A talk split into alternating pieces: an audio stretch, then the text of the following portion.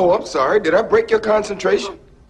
I didn't mean to do that. Please, continue. You were saying something about best intentions? What's the matter? Oh, you were finished. Oh, well, allow me to retort. What does Marcellus Wallace look like? What? What country you from? What? What? What ain't no country I ever heard of? They speak English and what? What? English, motherfucker! Do you speak it? Yes. Then you know what I'm saying. Yes. Describe what Marcellus Wallace looks like. What? Say what again? Say what again? I dare you. I double dare you, motherfucker. Say what one more goddamn time. He's, he's black. Go on. He's bald. Does he look like a bitch? What?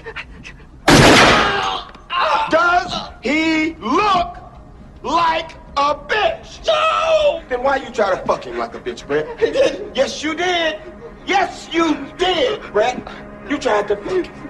And Marcellus Wallace don't like to be fucked by anybody except Mrs. Wallace.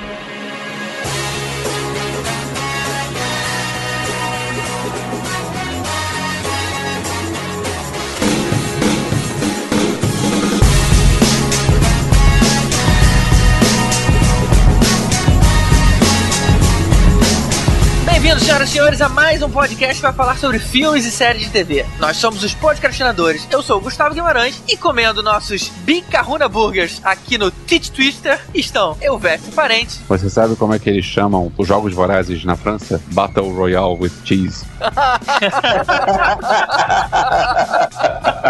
Ah, não. Cara, o Elvis tinha que fazer um trocadilho nessa hora, né? Ah, meu Deus do céu. Rodrigo Montalhão. Fala pessoal, aqui é o Rod e o meu D não é mudo. Demorei pra pegar. e Tibério Velasquez. E aí galera, aqui é o Tibério Motherfucker Velasquez. Então, estreando nosso formato de personalidades, vamos começar com um dos nomes mais incríveis e influentes do cinema americano, Quentin Tarantino. O homem, o mito, o sádico pervertido. Vamos falar sobre a vida e seus filmes depois dos e-mails.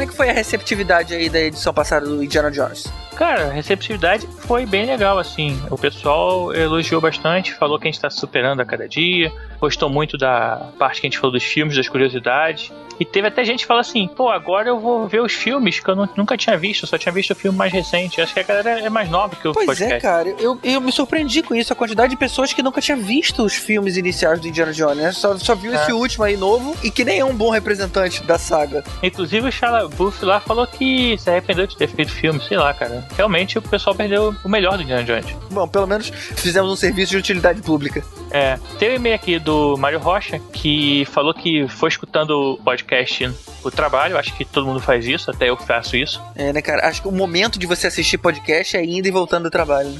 Inclusive, eu tenho uma reclamação a fazer. Eu achei que esse podcast foi muito curto, porque eu fiquei com duas horas pra chegar no trabalho esse dia e acabou o podcast, eu tava no trânsito ainda, não tinha o que fazer. eu falei, caramba, esse podcast tinha que ter duas horas pra conseguir chegar no trabalho, cara. Eu só uma hora e meia não deu pra tempo de chegar no trabalho. É, vamos, vamos deixar o próximo em duas horas, a gente agrada o Mário e perde um monte de assinantes. Não, não, isso fui eu, isso fui eu. Ah, tá, isso foi você. É, e ele falou que foi bem legal, que ele riu sozinho na rua, imaginando as pessoas se ajoelhando e fazendo salto de nasta na igreja. Saca?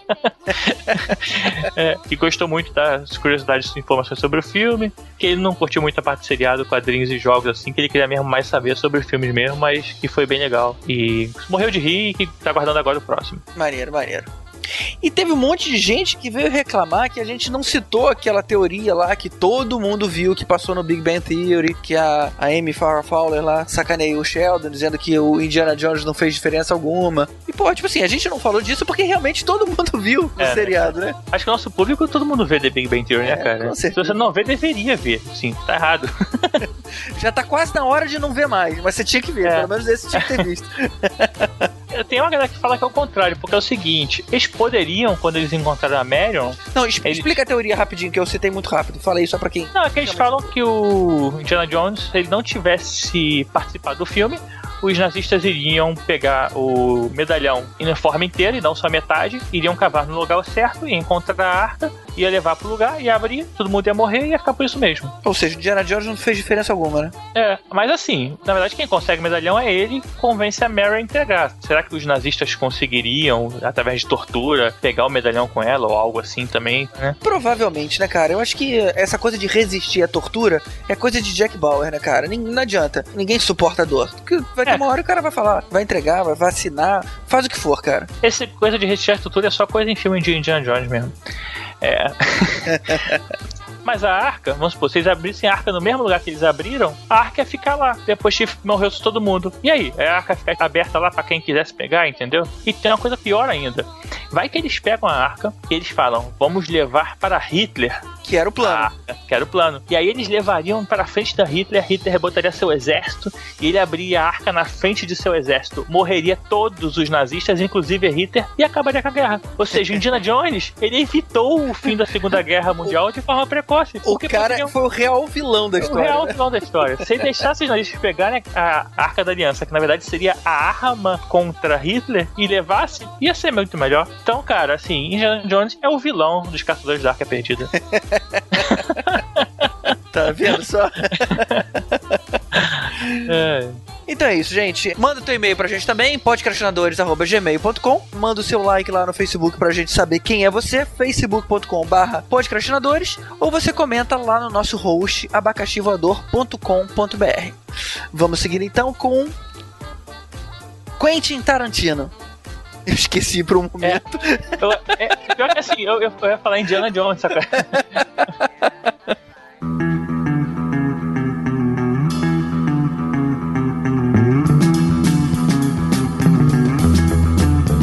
Quentin Tarantino. Poucos diretores conseguem imprimir uma identidade própria no seu trabalho de uma forma realmente marcante. Assim como Martin Scorsese, Steven Spielberg, Tim Burton ou Alfred Hitchcock, é impossível não reconhecer que um filme é feito pelo Quentin Tarantino ou que pelo menos foi inspirado no seu trabalho. Mas nem sempre foi assim. Como é que começou essa história? Eu não sei vocês, mas eu lembro quando estreou Cães de Aluguel no cinema. Era 92, é, eu lembro que tinha, eu tava na faculdade e falaram de um filme novo, violento. Na época ninguém falava de cultura pop, que hoje em dia a gente sempre cita cultura pop quando fala do Tarantino, mas na época só falavam de violência e violência em tempo real e ah, já tinha o negócio do, da cronologia do filme não ser convencional. E aí eu fui ver esse filme, porque que filme é esse, né? Um filme novo, ninguém sabe quem é o diretor estreante. E assim, achei o filme bom pra caramba. Aí a gente guarda, quando a gente vê um filme novo que é bom, pelo menos eu, eu guardo o nome do diretor pra ver qual é do cara. Quem aí viu Cães de Aluguel na época da estreia? Eu vi só em vídeo depois. É, eu vi depois também. É, eu só vi depois também. Pô, como assim, gente? Eu vou te falar que não é. Você conseguiu achar um cinema aí, cara, que passava filme é, nesse circuito pequeno. Porque Estação os... Botafogo. Ah, tudo bem, você conseguiu achar um. Não é normal. Mas o interessante é que o Tarantino, com Pulp Fiction, ele muda de patamar. Ele sai do nicho pequeno, que é quando ele fazia Cães de Aluguel, onde tinham atores desconhecidos, e passa por um filme em que você bota atores que estão no circuito nacional, e aí ele passa a ser conhecido pelo grande público.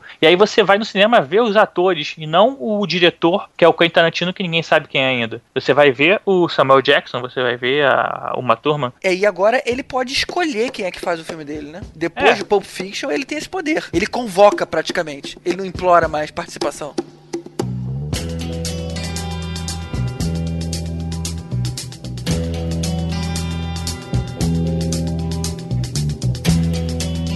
O Quentin Tarantino, ele conseguiu criar umas marcas registradas que estão nos filmes do cara. Coisas que ele coloca em quase todos os filmes e você reconhece quando vê. Por exemplo, as cenas de diálogo dentro de carro. E geralmente é aquele diálogo raso, sabe? Ou pouco ou nada importante pra história. Mas é sempre um diálogo dentro de um carro entre os protagonistas. Uma outra cena marcante é o que no cinema se chama de impasse mexicano, que é quando três ou mais pessoas ficam apontando as armas uns pros outros ao mesmo tempo. E aquela tensão de quem é que atira primeiro. Isso tem muito nos filmes do cara. Tem uma coisa interessante também, que é. Eu acho que o Tarantino é podóloga, cara, que ele sempre tem fixação pelo pé feminino. Assim, as mulheres estão sempre descalças, tem sempre uma cena com o pé descalço, um foco, algum momento assim da mulher andando, pisando. Eu acho que isso é Sim. uma marca dele também. É, sem dúvida.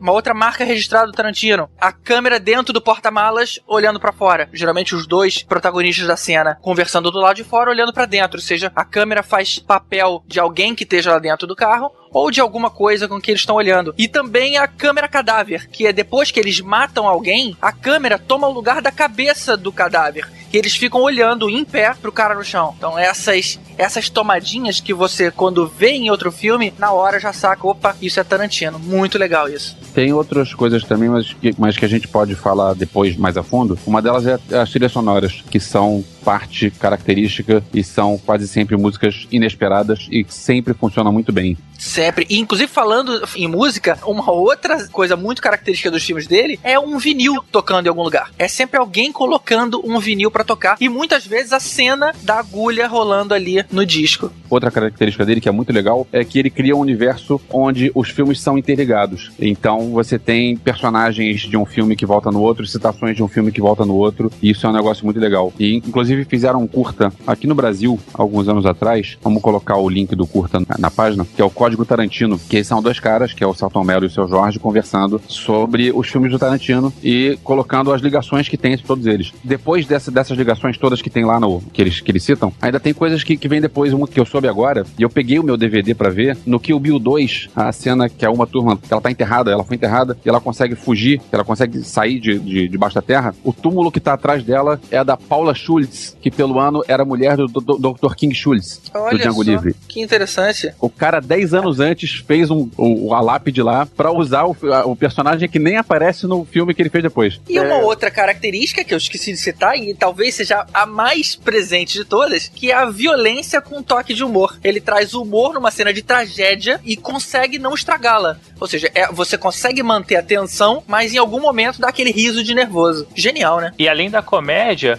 tem a questão da violência extrema, né? Que até então o cinema tratava a violência de outra forma e que o Tarantino ele chega lá no limite, né? Ele chega na violência e ultrapassou a ultrapassar ela, mostrando as cenas assim de forma que não era mostrada antes, né? Mostrando sangue de verdade, né? Vai, vai quase ali no gore, né? É, é, exatamente. É a, a linha tênue, né? Entre a violência e o gore ali, eu acho que ele anda, né? Here are your names Mr. Brown, Mr. White, Mr. Blonde, Mr. Blue, Mr. Orange, Mr. Pink. Why am I Mr. Pink? Because you're a faggot, all right? Why can't we pick our own colors? No way, no way. Tried it once, it doesn't work. You get four guys all fighting over who's going to be Mr. Black. But they don't know each other, so nobody wants to back down.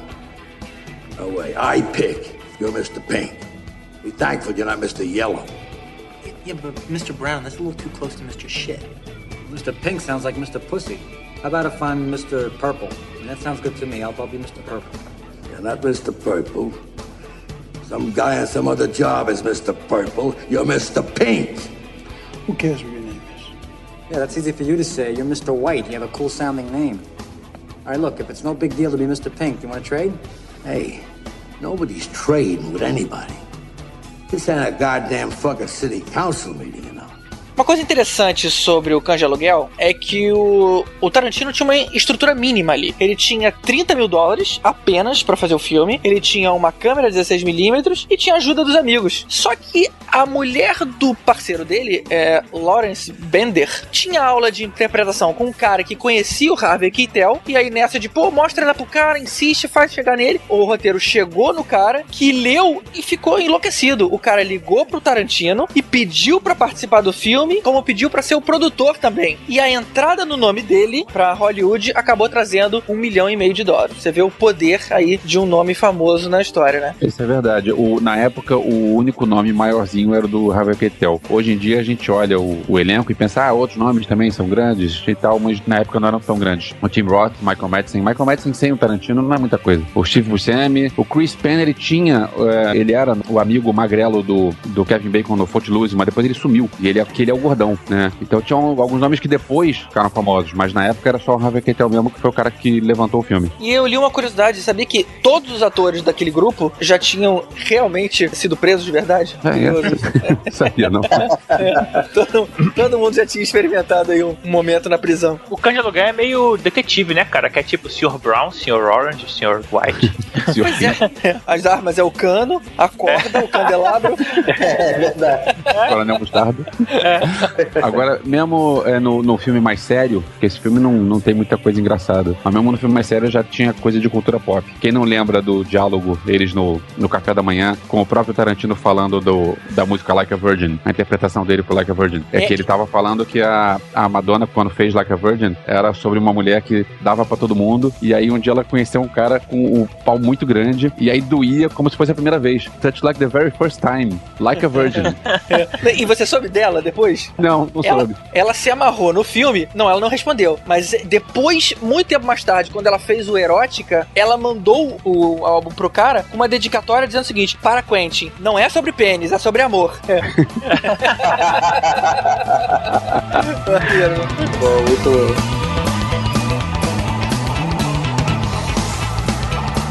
O Tarantino ele se amarra nele mesmo, né, cara? Ele só coloca em todos os filmes dele, né? Ah, normal, mas assim. é- Quer dizer, que o Bill, acho que. Ah, não, não, que tá também. Ele tá também. Não, Mas pelo menos ele, ele sabe que ele, como ator, é limitado, então ele faz papel pequeno. Ele podia verdade. pensar assim: ah, eu vou me colocar num papel grande. Nada, deixa o papel grande pra outra pessoa, eu apareço num papel rapidinho aqui só pra mostrar a cara. É, mas é, divertido, é sempre É. divertido. Sempre É, divertido. virou marca registrada né, dele, né? Ele Pois tá é. sempre, sempre no filme dele. Ele podia Agora- começar a botar o Jim Lee também no filme dele. Quem?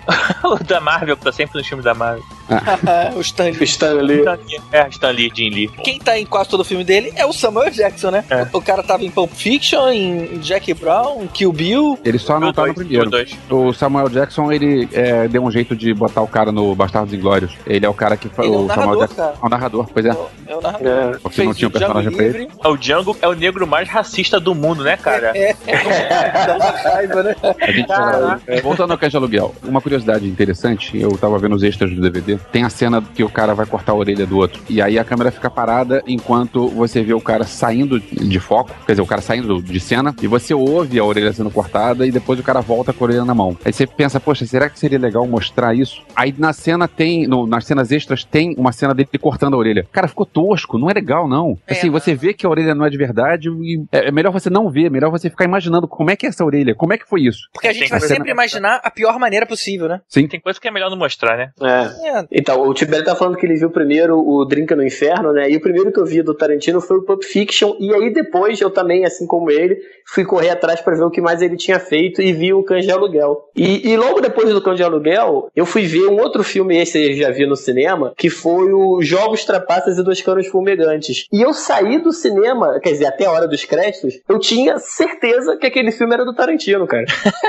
Pode escrever, né, cara? Eu tava convencido que era um filme do Tarantino. E aí no final eu vi que era um tal de Guy Ritchie. Eu falei, pô, que tava era estreando, né? Eu falei, putz, não era o Tarantino. Mas pra você ver como é que realmente a partir do Pulp Fiction, né? Que é de, que é de 94, né? E os Jogos Trapações que eles foram já é de 98. Então você vê como é que o cara realmente ele já influenciou e já entrou um cara fazendo filme no estilo Tarantino. Tanto que me convenceu que era um filme do Tarantino até a hora que eu saí. O Guy Ritchie é uma cópia de Tarantino que funcionou. Existem algumas outras cópias de Tarantino que não são tão boas. Mas o Guy Ritchie é um cara legal e um cara que, inclusive, conseguiu, é, apesar de, às vezes, copiar um pouco, ele co- conseguiu ter uma carreira maneira e acho acho que agora ele largou um pouco esse, essa cópia. Ele foi ele que fez os últimos, os dois Sherlock Holmes, se não me engano. Isso, é, o Sherlock é dele. O Sherlock, ele, ele já, já se afastou um pouco disso, né? Pois é. Mas, você o, pega o, filme, o, o o Snatch, filme né? dele, é, o Snatch é, é muito Tarantino também. É muito É, o Snatch Tarantino, é muito, é. né? O Snatch é meio continuação dos jogos de trapaço, não? É quase a mesma história, filmada de É. novo, só que com atores é, de sotaques diferentes. É, É divertido. é, é muito engraçado. Mas então, depois do Cães de Aluguel, o Tarantino, que era um cara que é um diretor novo, que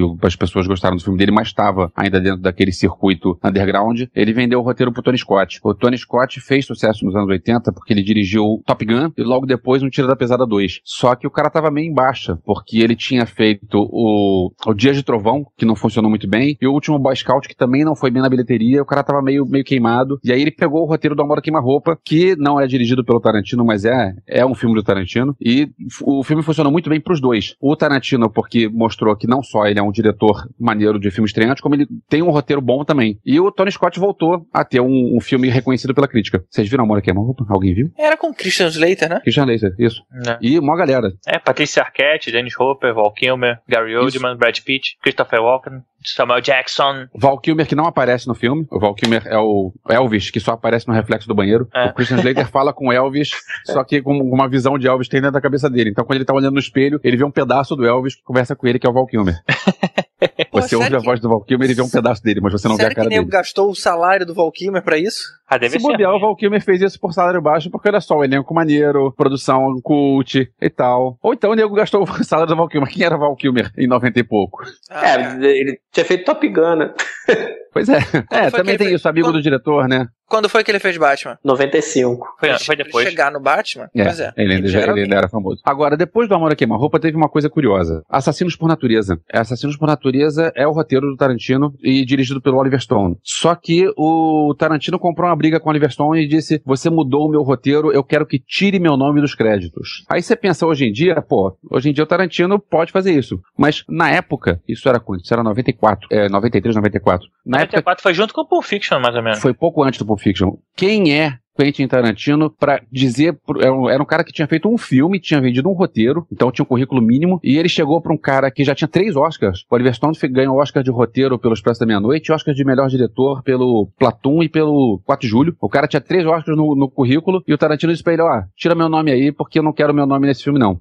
Aí, eu hoje, analisando essa história, eu penso, isso foi uma, uma jogada de marketing. Porque se você olhar o, o Assassino por Natureza, tem a ver com o estilo do Tarantino. Então não, não tem por que tirar o nome dele. Só que foi uma jogada de marketing. Ele pensou assim: eu vou comprar briga com um cara que é grande, e aí nego vai pensar: ei, quem é esse cara aí que tá comprando briga? Ei, tem filme novo desse cara chegando aí. Ei, olha só, funcionou. Mas você acha que foi premeditado então? Eu acho que foi. É, mas o nome dele tá lá, né, assim, hoje, né, no vinculado a Assassinos por Natureza, né? Tá aí, eu vou rever o filme pra ver se o nome dele tá nos créditos mesmo. Porque eu me lembro na época que ele pediu pra tirar. Agora, se tirou ou não, como é que foi, não sei. E Assassinos por Natureza tinha um elenco excelente, né? A Também. gente tinha é, Woody Harrison, tinha a Juliette Lewis, Robert Lewis. Downey Jr., Tommy Lee Jones. Exato, cara, um elenco fortíssimo aí, né? Que eu não sei se ele teria conseguido se fosse ele na direção, né? Ainda não.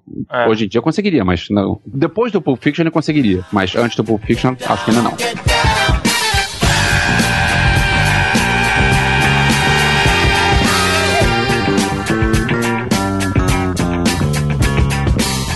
Aí acabou que com essa queda de braço entre o Tarantino e o Oliver Stone, aí o Tarantino lançou o Pulp Fiction depois, e com o Pulp Fiction ele ganhou o primeiro Oscar dele de melhor roteiro e de quebra Palma de Ouro em Cannes. Pulp Fiction foi quando ele começou a juntar aquele, o- a galera que ele bota em todos os filmes dele, que é a Uma Thurman, John Travolta, Samuel Jackson. Ele já foi bem claro quando disse que a Uma Turma é a musa dele, né? Inclusive, quando ele passou o papel pra ela, quando ele deu o, o roteiro pra ela, ela é, não gostou. Na verdade, ela falou, cara, acho que não tem a ver comigo, e recusou. Ele, como fez o filme, ele escreveu o filme pensando nela, falou, não, nem pensar. Aí ele ligou pra ela, leu o roteiro junto com ela, pelo telefone todo, até convencer ela de que ia ser, sim, tinha a ver com ela, que ia ser legal pra ela testar. E aí ela topou. Você vê que a, É. a questão que o cara fez. É, e isso é uma característica legal dele como, como escritor roteirista, que ele, o, o- ele, ele escreve pensando no ator, né, cara? Talvez por isso que ele repita tantos atores. O, o papel do, do Jules, né, do, do Samuel Jackson, também ele, ele escreveu pensando já no, no Samuel Jackson, né? Que, que inclusive ele na época tava com discussão de como seria o cabelo do personagem,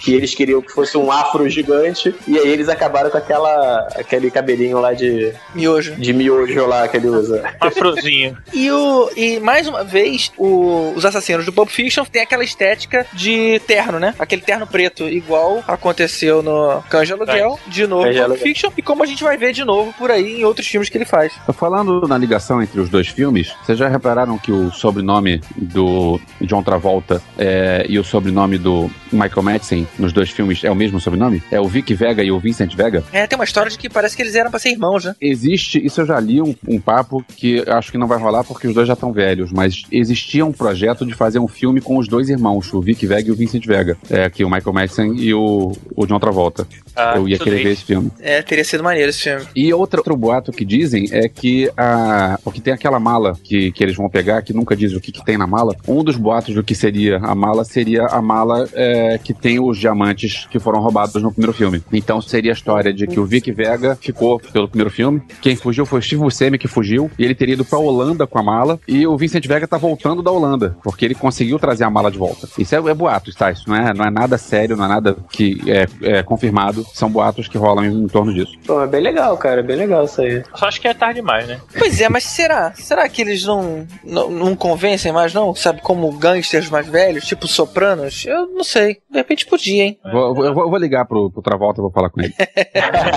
Bater um papo com ele. Agora, o, na verdade, o, o- pelo que eu li, na verdade, é, os personagens eles têm o mesmo nome porque era pra ser o, o mesmo personagem, né? Só que na época o, o Michael Myers ele desistiu pra poder fazer o White. Ele Michael achou- Myers? Michael Não, Madsen. Michael Myers Madison. Madison. É, não é Madison, Madsen. né? O- Madsen. Não tem um R. é, Michael Myers é outro assassino. Michael Myers.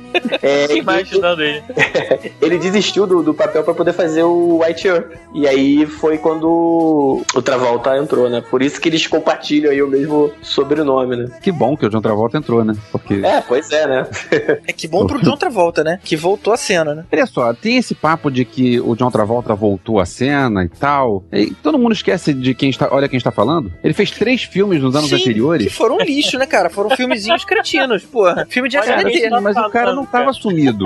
Não, não é que ele não tava subindo. É lógico que algum dinheiro ele entrava. Ele devia também ir nessas Comic Cons de Greasy vestido pra ganhar É. dinheiro. É. Fazia festa de debutante também. Então, Quer dizer, alguma coisa ele devia fazer. Mas, pô, cara, um filme. Aí, o cara tem uma carreira maneira antes. Tá tudo bem que assim, o que, ele, o que ele fez no fim dos anos 70 e no início dos anos 80 era melhor do que olha quem a gente tá falando. Mas o cara tinha uma carreira maneira, o cara fez Carrie a Estranha, o cara fez Um Tiro na Noite, o cara fez o- os, todos os- esses filmes de embalos de sábado e etc e tal. E, Não, Aí- quer dizer, aí voltou, desapareceu, cara. Tá é. falando que ele, não tá falando que ele, Que ele não era ninguém. nasceu com o filme, É. só que ele voltou com o filme. Tipo o Kurt Russell. É, pô, também tava desaparecido é, e fez muita coisa legal antes e depois Tá, agora esse eu voltou em concordo. prova de morte. Mas assim, no ano anterior do Pulp Fiction, o cara tava fazendo olha quem está falando. Então, Caralho, assim, que merda. não tá É, mas, pois é, mas era, era um filme dispensável, cara. Exato. De novo, é aquele filme que você vê no SBT. Não interessa aquele filme. Aí convenhamos, né? Depois o cara, depois do Pulp Fiction também, de importante, ele fez o de John Woo lá, o A Outra Face. E aí ele fez mais umas vezes outros filmes, A Filha do General e tal. E aí logo depois ele foi fazer aquela coisa belíssima que é a Reconquista. E aí ele foi pro saco de ver, cara?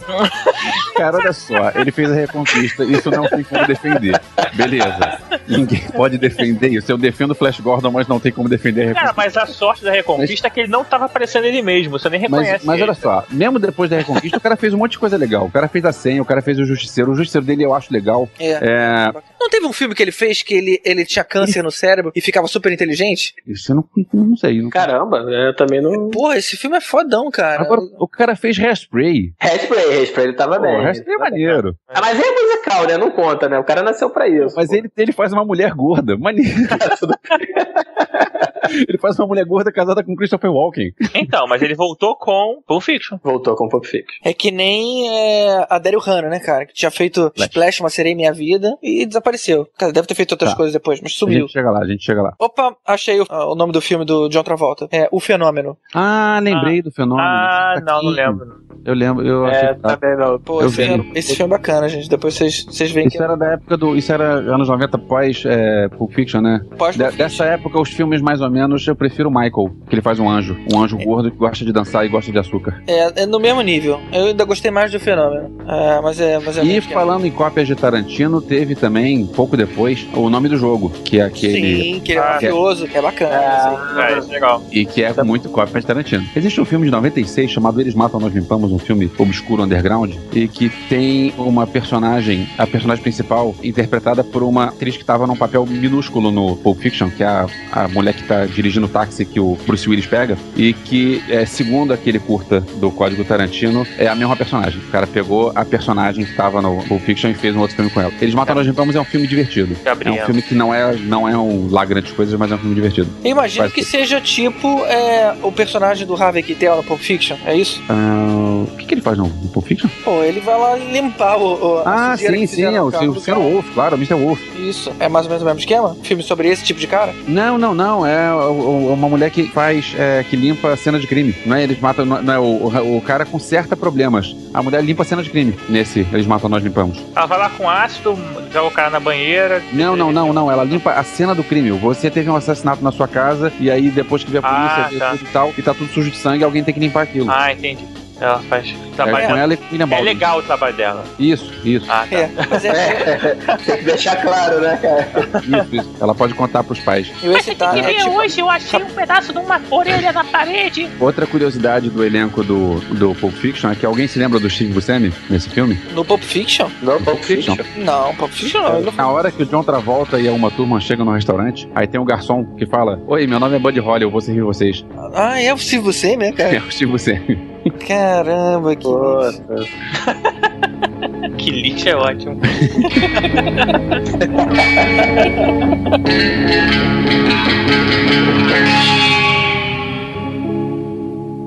Próximo filme, Grande Hotel. Grande Hotel é de quando, Elvis? É, eu- o Grande Hotel é de 95. Eu acho que o Grande Hotel tem um. Não sei se já se conheceu antes, mas tem a primeira parceria entre o Tarantino e o Robert Rodrigues. O que eu diria que é uma das melhores parcerias que tem hoje em dia em Hollywood. O Grande Hotel, não sei se vocês viram, o Grande Hotel é um filme em quatro episódios. Na verdade, seriam quatro curtas, dirigidos é, cada um por, por uma pessoa diferente. Os dois primeiros são dispensáveis, são ruins. O terceiro é uma comédia de humor negro do, do Robert Rodrigues. E o, o quarto é o do Tarantino, que fica falando, e como as coisas do Tarantino, ele fica falando sobre uma aposta e eles ficam um tempão falando, falando, falando, falando. E quando você pensar, ai que saco, tem um fim sensacional. Aliás, uma coisa interessante que já que tem em todos os filmes dele, o que eu chamo dele, ele constrói uma expectativa e quebra essa expectativa. Tipo no, no Pulp Fiction, voltando ainda ao Pulp Fiction, você pensa, ah, o personagem do John Travolta é aquele cara bonzão e tal, é aquele cara muito bom, é o assassino e não sei o quê, e o cara morre no banheiro cagando. De- assim, por acidente. E a cena do Samuel Jackson, né, cara? Que também o cara motherfucker e. Pois é. Então, assim, todos os filmes dele, ou quase todos os filmes dele, tem alguma coisa assim que você acha que vai ser uma coisa e não vai ser assim. Então, esse filme no, no Grande Hotel, são os caras discutindo sobre o, o cara decepar o dedo do outro ou não. E, assim, de repente, quando você fica criando aquela tensão, o que, que vai acontecer, o que, que vai acontecer, de repente o troço, como é, é- A solução do troço é muito rápido e muito engraçado e muito bom. A única coisa em comum que tem nesses quatro filmes do Grande, do, do Grande Hotel é. Quer dizer, duas coisas. É o cenário, que é tudo no quarto hotel, e o personagem do Tim Roth, que é o Bellboy. Primeira história do, da Alison Anders e o segundo é da Alexander Rockwell. Dispensáveis. Os outros dois vale procurar no YouTube.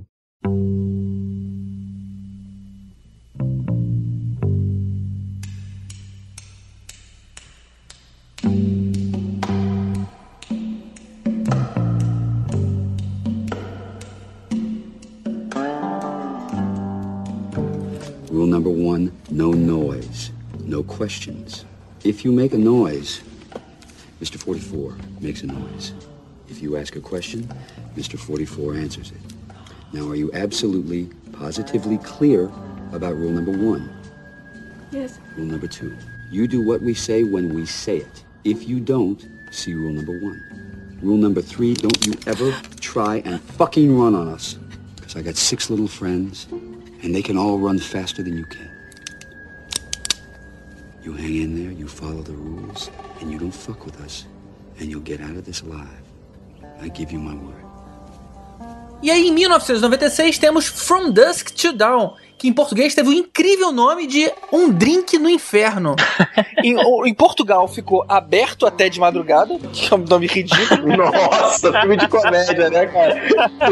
e transformaram From Dusk to Dawn pra Um Drink no Inferno. É um dos poucos exemplos que eu bato palmas pra versão traduzida. Esse mas Alguém viu esse assim, filme no cinema sem saber do que se tratava? Eu vi sem saber se tratava. Por que, que alguém vai ao cinema pra ver um filme sem saber do que se trata? Exatamente. Porque Cara, esse- você sorteio? não pode saber o que, que é. Você, você- Porque esse é o exemplo perfeito de que o Tarantino faz aquele troço pra você achar que tá vendo uma coisa e você de repente é outra coisa. É, eu meio peguei. Mas o que, que te momento levou, spoiler. o que te levou a ver esse filme? Porque ah, o bom do filme, eu só fui ver o filme quando eu soube sobre o que que era. Se não é isso, você falou sobre o que? Ah, eu vou ver um filmaço sobre um pessoal que viaja num trailer. É isso Não, que eu você vou, ver um filme, eu vou ver o filme novo do Tarantino. Na- Nessa época que passou, eu já conhecia o Tarantino. Ah, tá. Então o nome era o suficiente pra você ir. Pois é. E aí, de repente, você tá vendo um filme do Tarantino e aquele filme sério, aquele filme tenso, do- dos caras, dos dois bandidos, os irmãos Gecko, e que estão naquele negócio do trailer, eles vão se encontrar lá naquele bar que o cara fica pussies, pussies, wet pussies, dry pussies.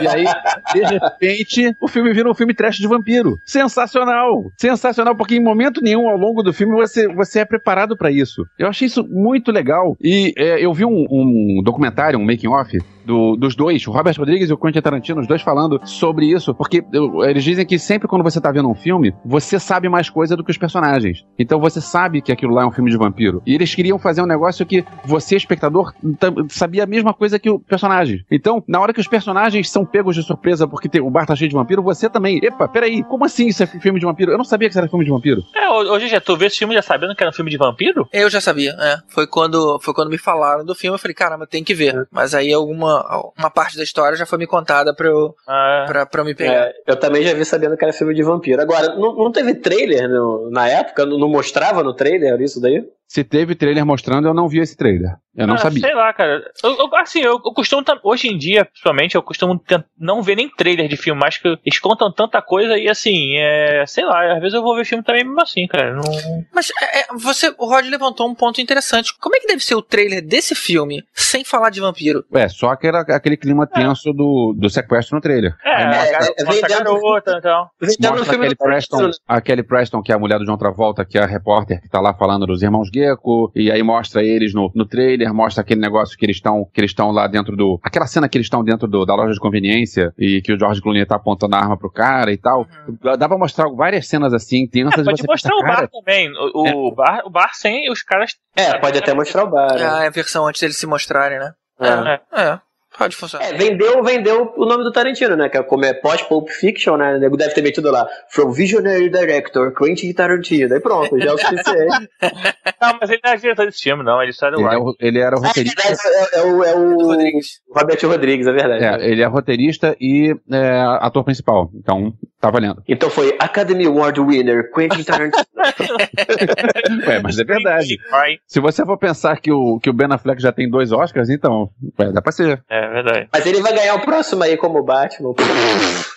Não, não vai ser mais Batman, não, cara. Como ator, eu não sei se ele ganha, não. Ele pode ganhar. Ele pode fazer que nem o Brad Pitt. Brad Pitt desistiu de ganhar como ator e resolveu ganhar como produtor. Agora ele pode dizer, ah, haha, também tenho. É, era uma boa o Leonardo DiCaprio fazer isso também, né? É, o Leonardo precisa pegar essa dica. Podia desistir já, né?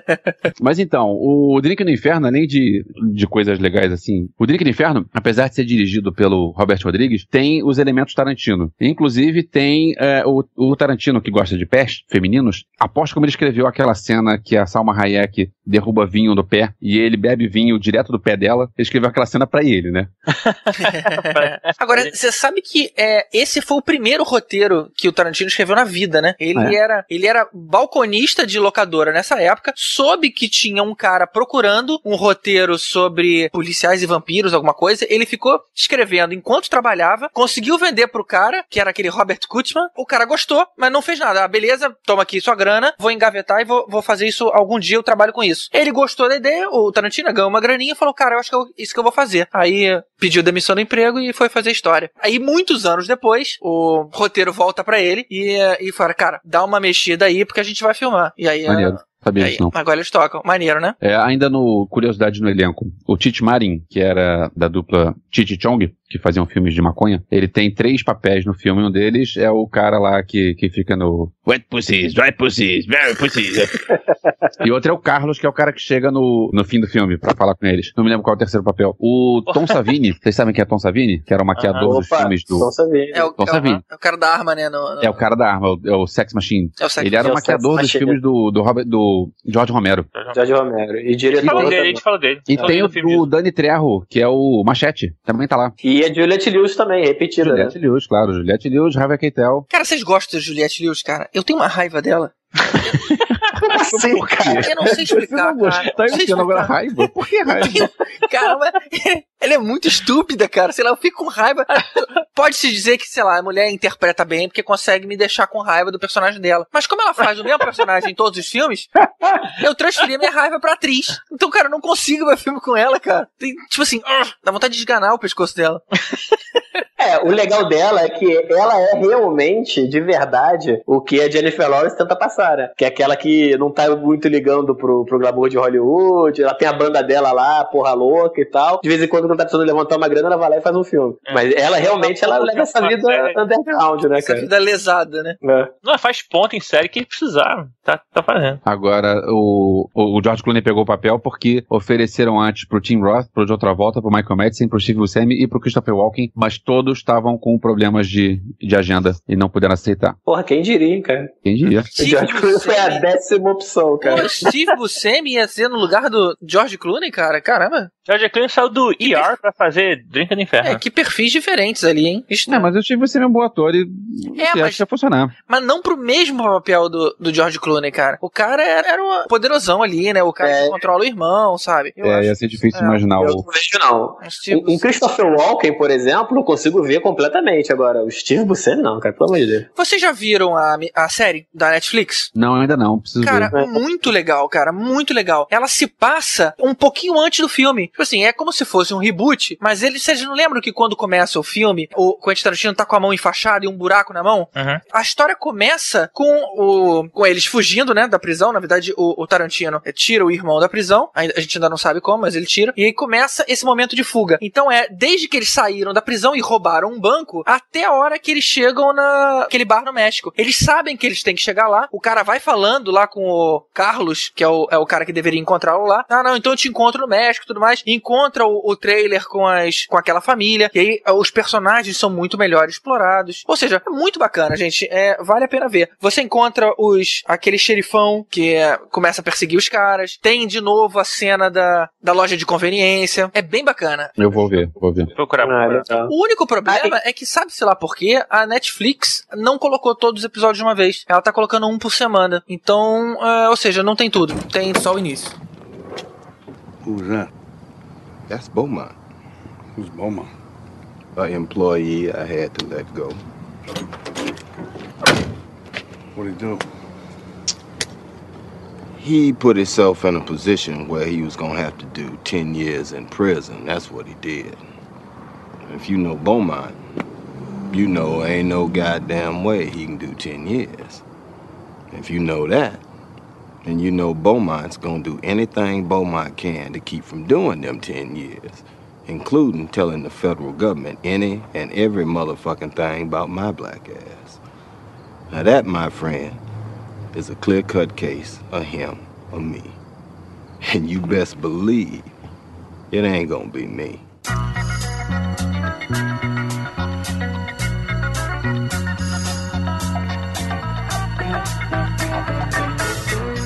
Jack Brown. Vocês gostaram de Jack Brown? Dizem que é, é uma obra-prima subestimada, mas eu não sei se só não foi um bom filme porque veio depois do Pulp Fiction ou se ele foi ruimzinho mesmo. Eu, particularmente, não gostei. Na verdade, o, o Jack Brown sofreu pelo fato de ser o filme pós Pulp Fiction, porque ele é um filme que ele tem um ritmo bem diferente, ele é um filme mais lento, é um filme que tem, tem muito menos morte, tem muito menos sangue, e todo mundo fica naquela de, ah, vou, vou ver o próximo cheio de sangue. E não tinha isso. Eu gostei do filme, não é dos meus favoritos do Tarantino, mas eu gostei do filme. Inclusive porque é, quando você vê, eu, eu lembro que eu tava vendo é, aquela história de que, que é contada mais de uma vez, por ângulos diferentes, eu achei aquilo muito legal. Que é comum também hoje em dia, né? Sim, agora uma coisa curiosa, é, todo mundo falava que a carreira do Robert Foster ia voltar por causa desse filme, como vocês disseram que aconteceu com o John Travolta, mas o Robert Foster, ele morava naquele hotel chamado Ostracismo logo antes desse filme, e acabou o filme e ele voltou pra lá, né? É, ele podia ter feito um Olha Quem Está Falando pra poder voltar ao sucesso, né, cara? É, mas olha só, aí você tá, aí tá comparando, é por, é por isso que eu digo que o John Travolta não tava no- na mesma onda, porque o John Travolta não, Ele, ele tava na mídia. Podia estar fazendo um filme mais fraco, mas tava na mídia. A, a própria Pangria, né? A- Tam- Outra que voltou também pra, no apartamento ao lado do hotel. É, sumiu, desapareceu. Uma coisa interessante, é, esse, esse filme é o primeiro filme, primeira adaptação do Tarantino. O filme é baseado no livro do Elmore Leonard. Talvez seja por isso que o filme tem um estilo diferente. Não tem É, a não cara dele. né? não. É, a pergunta que não quer calar, e eu, eu particularmente nunca vi esse filme, porque sempre me disseram que era uma bomba. É bom ou não é? Cara, você vai ter que ver e vai ter que julgar por você mesmo. Porque. É, então é ruim. Não, é diferente, cara. Não é do. Assim, eu acho que é um, foge um pouco do que a gente tá acostumado do Tarantino, mas eu, eu ach- achei o filme legal, assim, não é o melhor, não. Talvez Na seja verdade, um- na verdade é um dos piores, mas. Talvez seja a única vez que eu achei que o Tarantino fez um filme longo demais. É, eu lembro de, de ter tido essa sensação, sabe? Meio que soninho. Tipo assim, ai, cara, esse filme tá demorando. Pois é, eram quase três horas de filme e não precisava de tanto assim. Cheguei cansa. Os outros filmes dele são longos e não cansam. O Pulp Fiction tem três horas de filme e não cansa. O Pulp Fiction e o Jack Brown tem. Os dois têm exatamente 154 minutos cada um. Mas um parece muito mais longo que o Parece. outro. É, falar que Jack Brown é um dos piores dele não é nada, né, cara? Eu gosto muito dos filmes dele. Então, assim. O É, cara só filme bom, né? é então, tipo, falar que é um dos piores não quer dizer que o filme seja ruim, mas tudo bem. Verdade, verdade. Bom, beleza, vou ver. Vocês me convenceram. Isso, veja. É um dos dez melhores dele.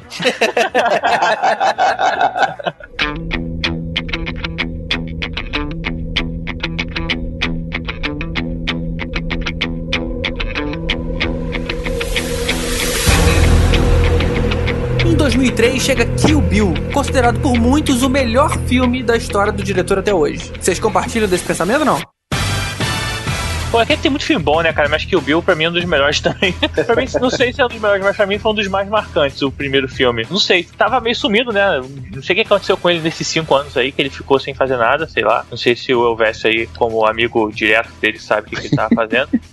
mas, mas ele voltou, voltou com tudo, né, cara? Com a uma turma queridinha dele e tudo mais. É, Eu acho que o Kill Bill, ele, ele teve o mesmo papel que o Pulp Fiction teve pra uma outra geração, né? Tem quase 10 anos de diferença entre Pulp Fiction e Kill Bill, né? De 94, Pulp Fiction, Kill Bill o 1 é de 2003. E esses 10 anos aí já deu pra tempo de mudar um- uma geração. E, e quem não conhecia ele, pass- certamente passou a conhecer em Kill Bill, né? Então se o cara não foi pego antes pelo Pulp Fiction, ele não te idade pra isso, ele foi pego agora no Kill Bill. Eu acho que foi, foi serviu pra isso. Muita gente passou a, a- a conhecer quem era Tarantino com Kill Bill, né? Eu não sei exatamente o que, que o Tarantino fez no fim dos anos 90, mas eu sei que é, no, nesse período pós Pulp Fiction, pós Palma de Ouro, pós Oscar, ele virou meio arroz de festa e fez participação especial em um monte de filme e fez O Drink no Inferno, que não era filme dele. Ele fez. Tem uma cena muito boa naquele filme, como é que é o nome do filme? Vem Dormir Comigo, que é um filme, uma comédia indie, besta, e que tem uma festa no fim que aparece o Tarantino falando as teorias dele, falando por que, que Top Gun é um filme gay.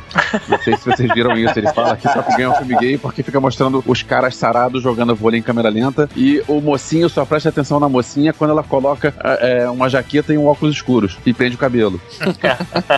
assim, aquelas coisas, referências pop de Tarantino. E aí ele meio que. é, talvez ele se tocou que tava meio queimado porque ele tava aparecendo em tudo quanto é lugar. E aí ele deu uma sumida e só voltou depois de, de alguns anos com o, o Kill Bill 1 e 2. Bill always said you were one of the best ladies he ever saw with an edged weapon. Fuck you, bitch. I know he didn't qualify that shit. So you can just kiss my motherfucking ass, Black Mamba. Black Mamba. I should have been motherfucking Black Mamba. Weapon of choice? Eh, if you want to stick with your butcher knife, that's fine with me. Very funny, bitch. Very funny.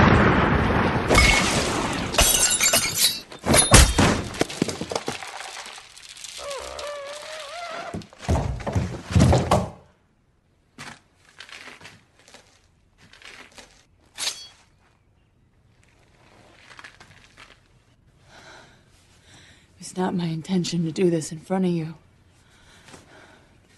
For that, I'm sorry. But you can take my word for it. Your mother had it coming. When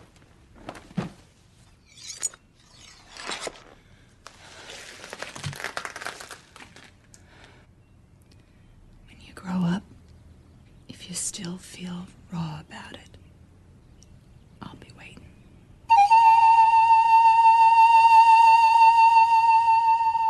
No Kill Bill tem essa coisa dele construir a expectativa pra depois derrubar, é um negócio que é legal, que o Kill Bill 1 é sangue pra caramba. Aquela cena no fim, quando uma turma sozinha luta contra sei lá quantas dezenas de japoneses lá daquele, daquela gangue. Era os é- Crazy 88, né? Isso. Era 88, né, teoricamente. Pois é, e ela mata metade e decepa a outra metade. Quem sobreviveu pode sair, mas as partes vocês deixam porque são minhas. É, muito bom, né? E aí você fica naquela de cara, ela vai fazer depois o, se- o segundo filme, vai ser mó banho de sangue segundo filme. Segundo filme não tem quase sangue nenhum, ela vai lutar contra o cara, leva um tiro, ela vai lutar contra a outra, a outra mulher lá, e a, a luta é rapidinha. E aí no fim do filme, quando ela encontra o Bill, aí você pensa, cara, agora vai ser a maior luta de todas. É, soltou esse aí daquele golpe do coração acabou. Peraí, peraí, eu esperei quatro horas de filme pra isso? Cadê a cena filmes, maneira? né, cara? É. Não, cara, mas Kill Bill tem uma coisa muito importante, cara. Assim, principal, a Lucille. Ah, cara, sério? Você dá esse valor todo aí? Me amarro na Lucille. Eu- Eu sou que nem o Fry do Futurama, cara. Se tivesse que fazer uma réplica, ser da Lucille. Não sei se vocês conhecem. Eu e ela te- morre bem pra caramba. Eu vou te falar que eu Ela nunca tinha é, prestado muita atenção na uma turma, mas nesse filme, não sei, acho que ela tá elegante. é, não sei, eu, eu- eu passei a, a dar mais valor a ela. É, eu, eu continuo achando ela, ela sem graça, mas, mas ela no filme, realmente, ela no papel da, da noiva, ela realmente ela tá muito bem, cara.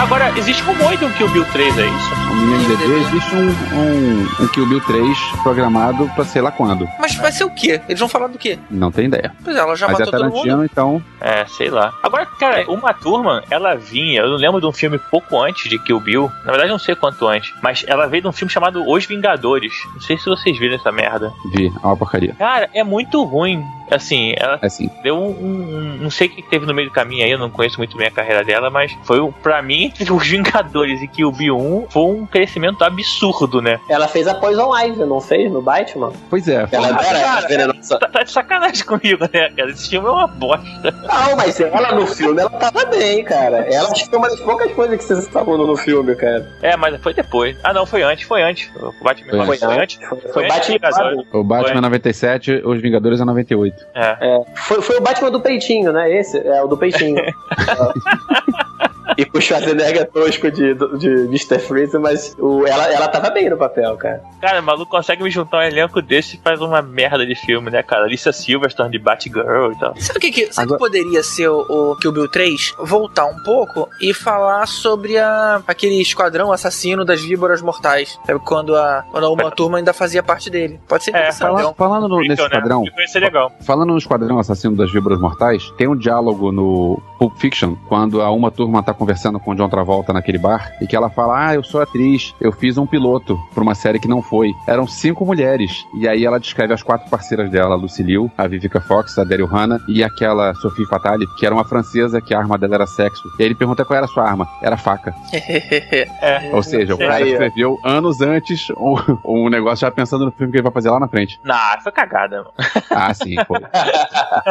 Eu acho que podiam explorar mais o Pai Mei, cara. Eu me amarrei no Pai Mei no filme, achei mó barato. O Pai Mei era o era o velho chinês lá que. Sim, sim. Eu acho que podiam fazer, explorar mais ele, cara. Ele mostrou pouco. Não, mas essa ideia que o GG falou de fazer um prequel do Kill Bill 3 seria legal mesmo. Boa ideia. Seria Acho maneiro, que você devia escrever pra ele lá logo, se ele não tiver fazendo. Vou, vou- vou- ligar pra ele amanhã. Vou, vou- vou mandar um SMS. Agora tá tarde, mas vou mandar um SMS.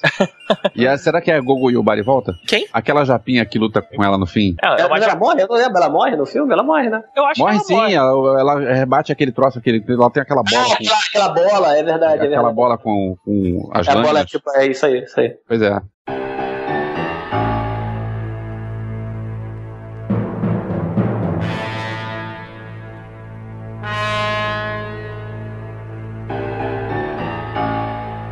Eu lembro de uma cena que me marcou muito, cara. Foi aquela. A hora que a, a mulher tava em coma e que ela acorda e vem um cara estuprar ela, sabe? E ela tem que estar E ela não consegue se mexer, né? Caramba, cara, muito tenso aquilo, né? Eu acho que esse que, que o Bill era um filme que ele precisava ter feito na época que ele fez. Porque ele aproveitou do, do status que ele tinha conseguido, né? Com, com Pulp Fiction na época e tal. E ele fez tudo o que ele queria fazer nesse filme, né? Se você parar pra ver, tem cena de, de anime no meio do filme, sabe? Assim, é, é uma puta de uma aloprada da cabeça dele o filme, Sim. cara. E, E, depois disso, tudo bem, ele fez o, o Grindhouse, que, mas aí era pra ser zoeira mesmo. Mas depois dos filmes que ele fez, ele meio que, tipo, ele já tinha usado tudo que ele podia de loucura nesse filme e ele meio que voltou pro trilho, né? É, depois ele fez dois filmes, que foi o Bastardos Inglórios e o Jungle, que foram menos exagerados, assim, vamos dizer, né? Era menos, menos louco, né? Eu acho que então ele usou o Kill Bill pra isso. Tipo, ah, vou fazer aqui todas as merdas que tem na minha cabeça, vou misturar tudo e vambora. Tem um negócio no, no Kill Bill que é a homenagem aos filmes de. Já tem essa, essa onda de Grand House, que é a homenagem aos filmes, aos filmes japoneses de, de pancadaria. Então ele continuou com essa, com essa história de homenagem a outros estilos quando ele fez os outros filmes, que porque ele fez o A Prova de Morte depois, e ele fez o, o filme de guerra depois, e fez o Faroeste depois, também sempre na mesma onda de, de homenagem a estilos antigos. É, mas aí bem mais controlado, né?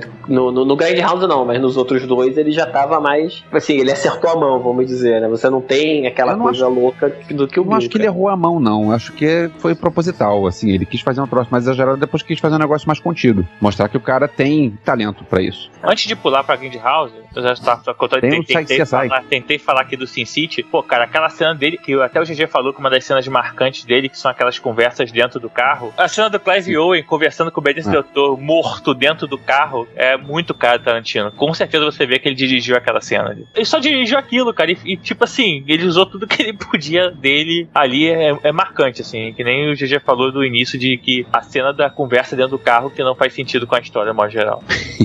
Em 2005, ele foi convidado pra dirigir o- um episódio duplo de CSI, que, se eu não me engano, foi o season finale de alguma, de alguma temporada. Foi o último episódio de CSI que eu vi. Eu acompanhava a série, teve um, um final impactante, realmente foi incrível, muito melhor do que tudo que já tinha acontecido antes. E meio que a série perdeu um pouco a graça. Chegou uma hora eu falei, cara, não vai mais chegar nesse nível. Aí eu desanimei de ver. Eu achei, tipo assim, foi bom demais pro que a série merecia. Mas, mas você já sabia que era o Tarantino que tinha Já. dirigido aquilo? Já sabia, sim. Eu vi aquilo quando passou. Eu lembro que não, na época que passou, não, ainda era difícil conseguir filmes por aí, if you know what I mean. Aí eu gravei o que passou na televisão, achei maneiro, só que aí depois, anos depois, eu consegui comprar. Tenho aqui o Blu-ray do Grave Danger, que é o Mas é CSI incrível. dele. Era o cara soterrado, não era? Isso, o. Como é que é o nome do personagem? É Nick? É. Que foi que foi enterrado no meio das formigas. Mas os caras venderam só, só esse, esse episódio? Não, você comprou o esse Blu-ray da. episódio. Ah, é? Existe só é, do. é um é um filme de uma hora e meia. Ah, legal, cara. Tem aqui o, o Episódio Blu-rayzinho. duplo aí eles venderam. Não, eles venderam porque é o Tarantino. Porque se fosse um episódio duplo só de. CSI, não sei se iam vender. Ah, se no Mas, final, às vezes eles vendem, sim. Venderam de French?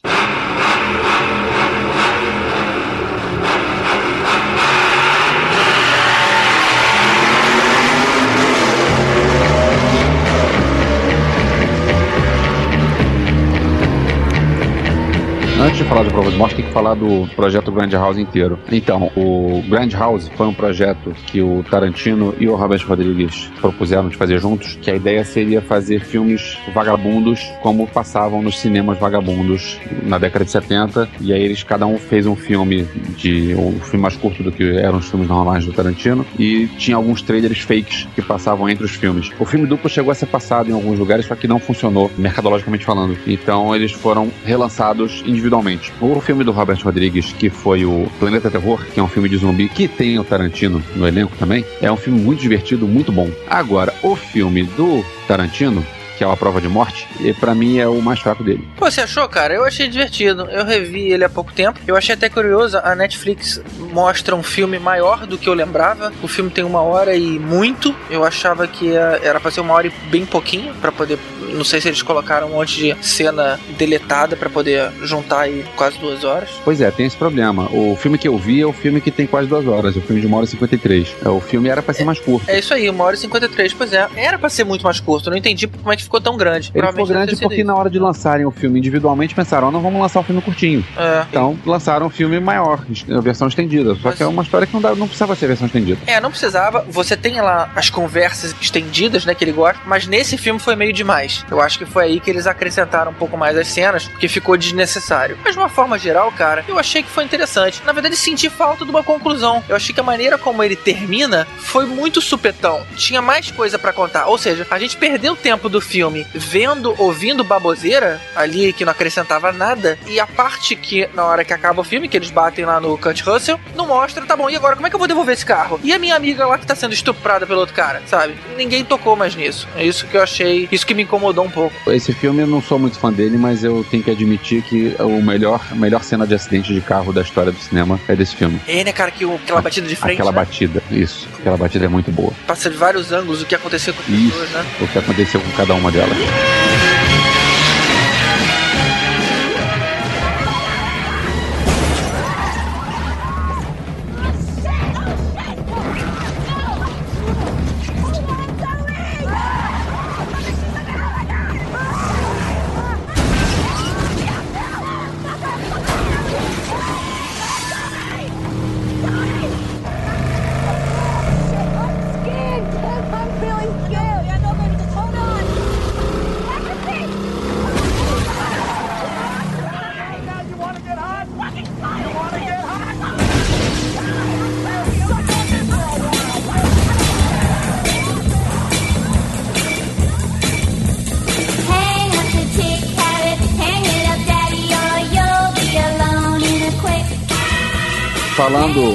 Curiosidades é, de elenco, a Zoe Bell, que é a loura que vão pegar, que é dublê, que ela interpreta ela mesma, é a, a dublê da, da Uma Turma no Kill Bill. É engraçado, sabe que eu fiquei com essa coisa na cabeça? Falei, cara, essa mulher tem que ser dublê. Um, porque ela que fazia a cena, dá pra ver que era ela, e que aquilo ali não era CGI. E outra, porque eu nunca vi aquela mulher antes. Pra eles terem dado tanto destaque numa pessoa que fez a cena de perigo ali, falei, cara, essa mulher tem que ser dublê de alguém. Ah, você viu, você viu ela no Kill Bill. É. Ah, ah, não. Ah, tá.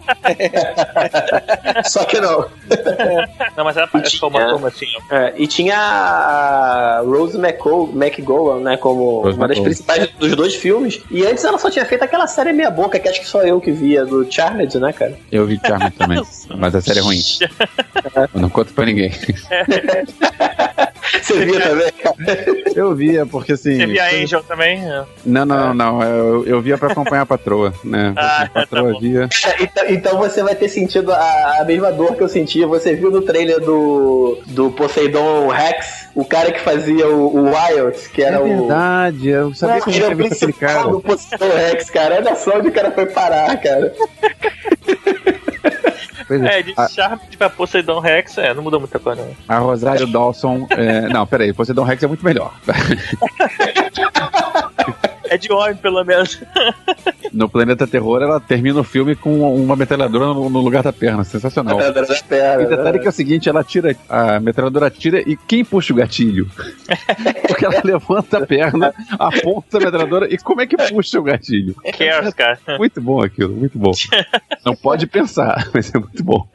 Sabe que teve uma coisa que eu não entendi nesse filme? Eu, eu sei que o Tarantino tem uma linguagem diferente. Às vezes, por exemplo, em Kill Bill, tem hora que ele deixa, e eu achei isso muito bem adequado, ele transforma o filme em preto e branco, porque ia rolar um banho de sangue exagerado. É, propositalmente exagerado, com mangueira espirrando sangue. Então eu achei que aquele preto e branco caiu muito bem. No entanto, tem uma hora nesse filme que ele fica preto e branco e eu não faço a menor ideia da razão. É justamente quando acaba, quando entre o primeiro grupo e o segundo grupo, na hora que começa a segunda parte do filme, ele fica em preto e branco. Estão as meninas dentro do carro lá conversando, na hora que elas vão entrar na loja de conveniência, it is. O filme volta a ser a cores. Eu não sei se foi pra dar a entender que era algum. a projeção ficou falha e a cor sumiu, de repente simular uma coisa velha, antiga, É. ou se tinha algum efeito ali que eu, na minha ignorância, não captei. Não, o efeito é exatamente isso. É pra parecer um troço tosco com uma projeção mal feita. Então tinham falhas na projeção, de propósito. Assim como no, no outro filme no- do Robert Rodrigues, o Planeta Terror, tem um rolo inteiro que se perde. Tem um pedaço do filme que você não vê. Porque vai começar a cena de sexo e aí, de repente, eu, eu- sabe, isso os mais novos não vão saber como é que é, mas os mais velhos lembram que às vezes o filme queimava. É. Queimava. Então, é, o filme queima e de repente já entra o outro rolo quando já resolveram a situação. Então todo mundo dizendo assim, poxa, foi muito bom o jeito como você fez. Ah, fez o quê? Eu não vi esse pedaço. Então era proposital. Foi tosco mesmo, porque assim, era pra ser uma projeção mal feita, era pra você ver os filmes no cinema como se fosse um cinema vagabundo dos anos 70, passando filmes vagabundos. É, cara, mas perder a cor, vamos combinar que, sei lá, não. Pra mim, É. vamos perder. Essa fez uma homenagem a Sin City, que a Rosário Dawson ia aparecer no segundo grupo, aí ele botou lá em preto e branco. Falando nos trailers do que tem nesse filme, teve filme que saiu daí, filme inteiro que saiu daí. O Machete era um trailer fake, É. e que nego gostou da ideia e fez o Machete. E tem um outro filme que é o Robo with a Shotgun, que também tem um trailer que não é com o, o ator que fez, aí depois chamaram o Rutger Hauer pra fazer um, o longa-metragem Robo with a Shotgun. E tem o 2, não tem? O Robo with a Shotgun 2? É. Ou Machete 2? Machete 2 Não, tem. o, Machete 2 eu não, o que roubo, tem. o roubo. Roubo não sei, eu só vi o primeiro. O Machete 2 tem, tá pra vir o Machete 3. O Mas Machete saiu o 2 não é Machete tão o quê? bom quanto, quanto o Tem primeiro. o Machete, Machete Kills e o Machete Die. sei lá. Machete Kills in Space. Sério? é, Machete Kills in Space. Tipo Jason, não sei, Jason, cara. né? É. Mas é machete, né? Aí tá valendo.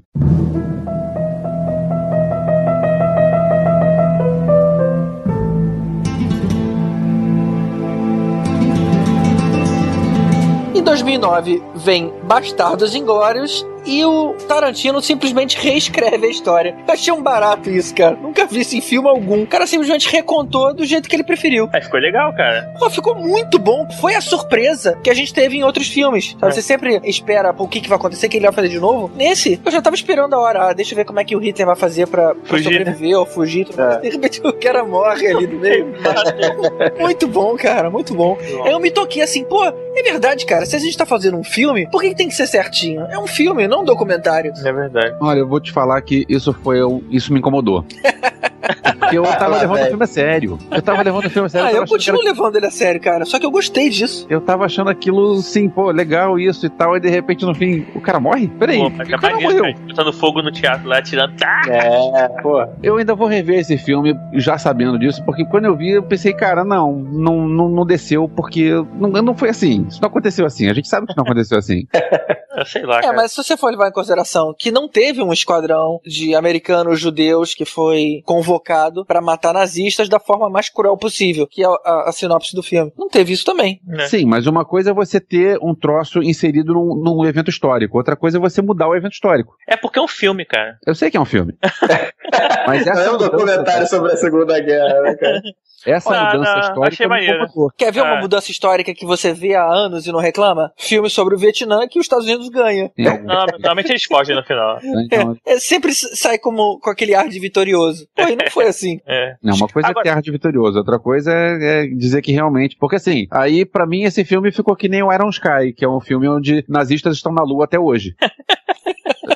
Ué, mas você acha que, que- quem que tá lá no lado negro da lua? Você não sabe, Então, pois é, são os Verdade. nazistas que fugiram pra lá na Segunda Guerra. Agora, quem se deu bem com Bastardos Inglórios e acabou depois levando de lambuja o de Django foi o Christopher Watts, né, cara? Isso. Que foi uma O cara descoberta conseguiu ganhar incrível, dois, né, dois Oscars seguidos, assim, com, na mão do Tarantino, né, cara? Na mão do Tarantino, os dois, ele deve gostar muito do Tarantino. Pô, cara, uma- cara, e os dois trabalhos, me amarro nos dois E trabalhos. ele tá muito bem nos dois filmes. Cara, o, o- simplesmente o, o cara Hans, né? Hans Landa. É, Landa. Foi o, maior personagem nazista que eu já vi até hoje, cara. De todos os filmes que eu já vi na vida, aquele foi o, o- o nazista mais incrível que eu já vi sendo interpretado. É verdade. Inclusive, eu tô atrás da figura dele da Hot Toys. Se alguém tiver aí vendendo baratinho, pode me oferecer aqui que eu vou fazer o. É meter classificados no meio do podcast. Aí eu ainda boto o nome da pessoa lá, fica abacaxi voador. Ai,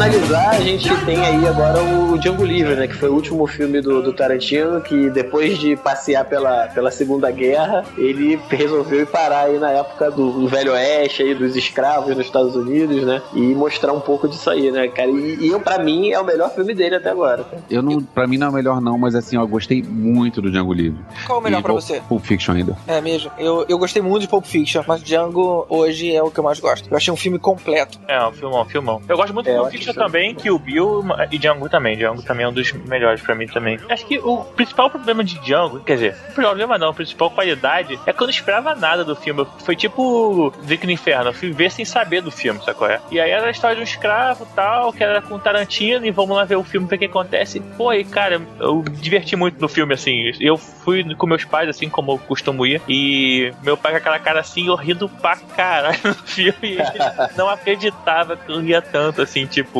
quando o Tarantino explode ou coisas do gênero, assim, sacou? É. É, mas apesar de ter essas coisas, tipo explosão, exagerada e tal, eu acho que é, o- é o filme mais, mais comercial do Tarantino. Assim, não, não, que, não que ele esteja. que ele tenha alterado ah, o estilo de direção dele, a estética dele, mas é um filme mais fácil pro público em geral digerir. Assim. Eu acho que é o filme mais comercial dele nesse sentido. Assim. Você pode pegar uma pessoa que nunca viu nenhum filme do Tarantino, que ela, ela encara esse filme na boa. Talvez o outro já tenha mais dificuldade. O filme é tão bem escrito que você começa a ver o filme e você não para. Eu lembro que eu, eu vi esse filme no cinema, aí eu comprei o Blu-ray e aí eu queria convencer minha mulher a ver. Aí eu disse o seguinte: você topa ver 15 minutos de filme comigo? Se você gostar, você vê o resto. O filme é longo, o filme tem mais de duas horas. Mas se você não quiser, só vê, o- só vê a primeira cena, que é aquela cena que o, o Dr. King Schultz liberta o, o Django. Uhum. Cara, ela começou a ver, não queria parar, porque o troço é tão bom, flui tão bem, os diálogos são tão bons, que, o, o- assim, o filme é muito bom. É, mas você não viu no cinema, então, pelo jeito. Vi no cinema, Ah, vi no é, cinema quando lançou, Aham. e depois eu, eu revi em casa. Os filmes dele, acho que todos eu vi no cinema. Eu achei engraçado aquele momento Porta dos Fundos que tem no meio do filme, né? Aquela parte da Ku Klux Klan lá. Começam a falar, porra, foi minha mulher que fez. Porra, vocês são muito ingratos. E voltando a falar da trilha sonora, eu lembro que teve, tem uma cena no, no meio do filme que começa a tocar um soul, assim, dançante, música que não tem nada a ver com o clima de, de faroeste e coisa assim. E você pensa, tem tudo a ver com a, com a cena. O cara é muito bom pra escolher a trilha sonora. Eu vi uma vez uma entrevista que ele fala que quando ele vai escrever um roteiro, ele separa as músicas e aí ele começa a escrever pensando nas músicas que ele já vai colocar. Não sei até que é ponto é verdade, mas é muito legal. O, o- porque ele consegue colocar músicas que você não imagina que estariam lá e as músicas sempre funcionam muito bem. Cara, eu, eu acho, na moral, ele só, não, ele só perdeu pra Argo no Oscar por preconceito, cara. Sério, achar que Argo é melhor que Django Livre, eu não acho, não. Eu também não acho, não. É, também não acho não. Agora, por outro lado, eu acho que o, o Django Livre, pra mim, o Django Livre atrapalhou o 12 anos de escravidão, porque veio o 12 anos de escravidão que ganhou o Oscar no ano seguinte, é, que é um filme que também fala de, de, de Você chama escravatura. de e também- atrapalhar, porque 12 anos ganhou. Ganhou, pra mim atrapalhou, porque eu, eu Ah, tá, fiquei vendo pode aquilo pensando, pô, isso não é Django Livre, esse filme é ruim. O outro filme, o Tarantino fez um filme há um ano atrás que fala do mesmo É. assunto que é muito melhor do que esse. Deram o filme pro. Deram, deram acho pro filme errado, né? Pro, pro É. tema certo, mas pro filme errado. né? Exatamente. Pô, se é pra falar de, de filme de escravidão, então fala logo, vamos pegar logo o É. filme que é bom, não esse aí, que só veio na hora certa. Verdade. Cara, esse filme, Samuel Jackson tá muito engraçado. Eu ia falar Samuel Jackson, né? muito engraçado, O cara. negócio que é, que é sensacional é você pensar que o Samuel Jackson criou essa- esse personagem de bad motherfucker que acompanha ele sempre. Ele criou isso junto do Tarantino, né? Desde o do Pulp Fiction. E tá sempre aquele mesmo papel, sempre a mesma coisa, sempre legal, mas sempre o mesmo estilo. Não, não, Aí, de diria que, repente- eu não diria que foi que ele criou com o Tarantino, porque ele já era isso no Duro de Matar, né? Ah, é? Quando ele Eu começou. nem lembro. Então, bom, o cara sempre era assim. Aí de repente aparece o cara, o cara virou um tio Barnabé racista. O velhinho racista.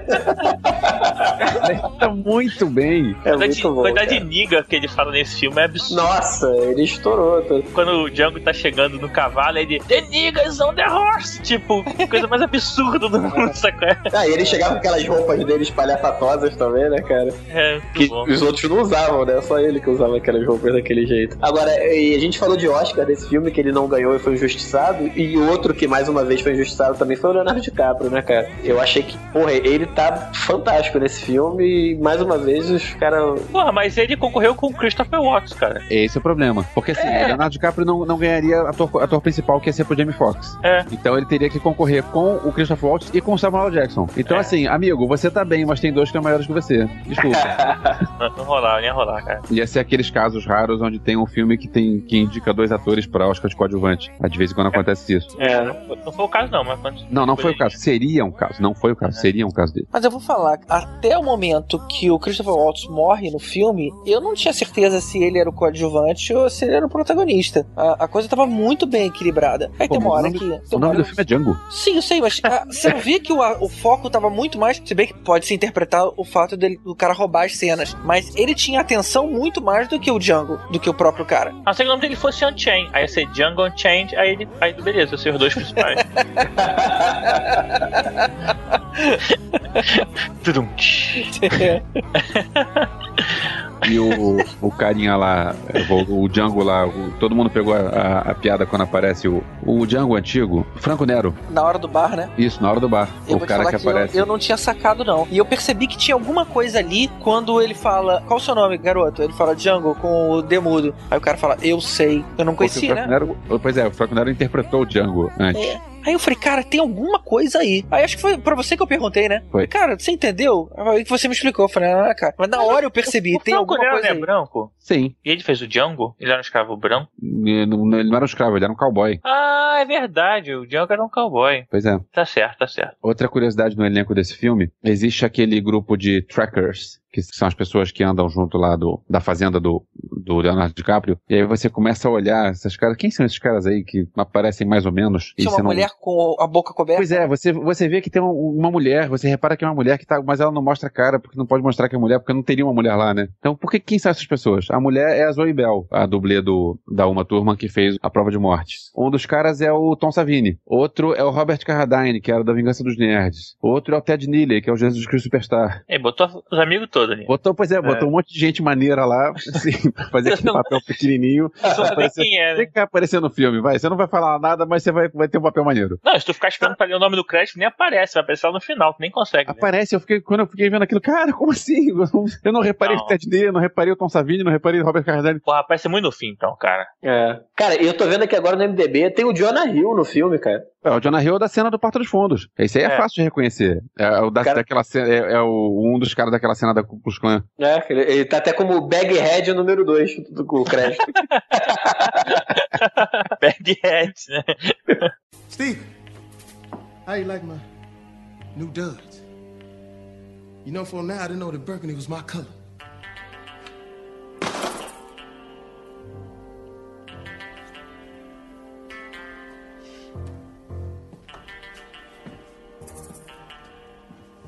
I count six shots, nigga. I count two guns, nigga. You said in 76 years on this plantation, you've seen all manner of shit done to niggas. But I noticed. You didn't mention kneecapping. Oh, God! Motherfucker! 76 years, Steven. How many niggas you think you see come and go, huh? 7,000? 8,000? 9,000? 9,999? Every single word that came out of Calvin Candy's mouth was nothing but horse shit. But he was right about one thing. I am that one nigga in 10,000.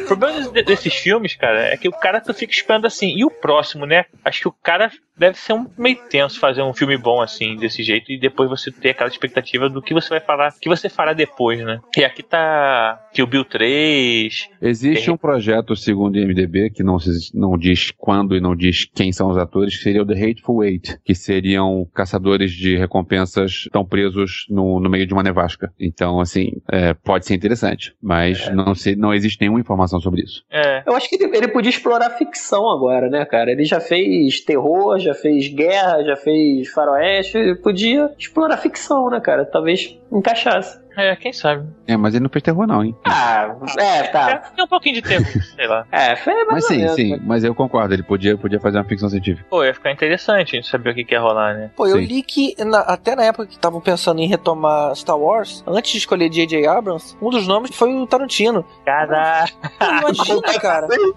Olha que loucura. Aí, na boa, nada a ver. Nada eu a só ver, o cara. cara, mas nada a ver. A Disney cara ia rodar o cara só o sabre ia ficar jorrando sangue. Tipo, ah,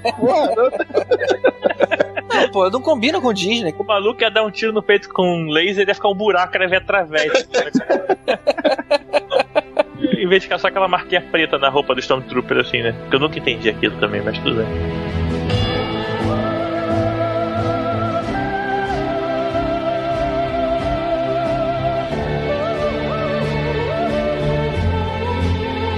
Fazer um exercício. Se o Tarantino viesse ao Brasil e fosse filmar só com o nosso elenco nacional, quem tem a ver participar do filme do cara? Quem vocês acham que tem a cara de participar de um filme do Tarantino?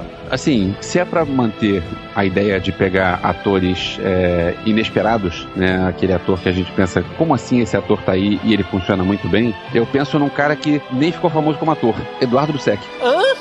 Eduardo Dussek fez um...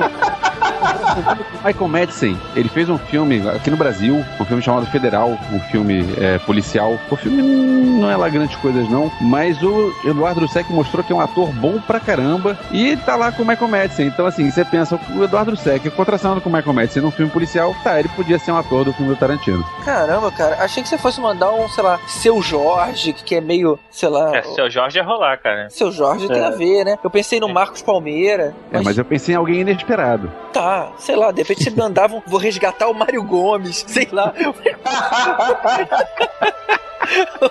Eduardo Zec, cara.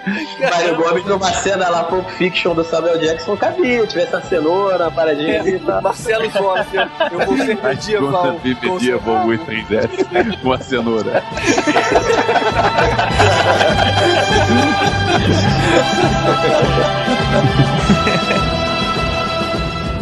That's what But I got a word of warning for all you would-be warriors. You join my command, you take on Devitt. A Devitt, you owe me, personally. Each and every man under my command owes me 100 Nazi scalps. And I want my scalps.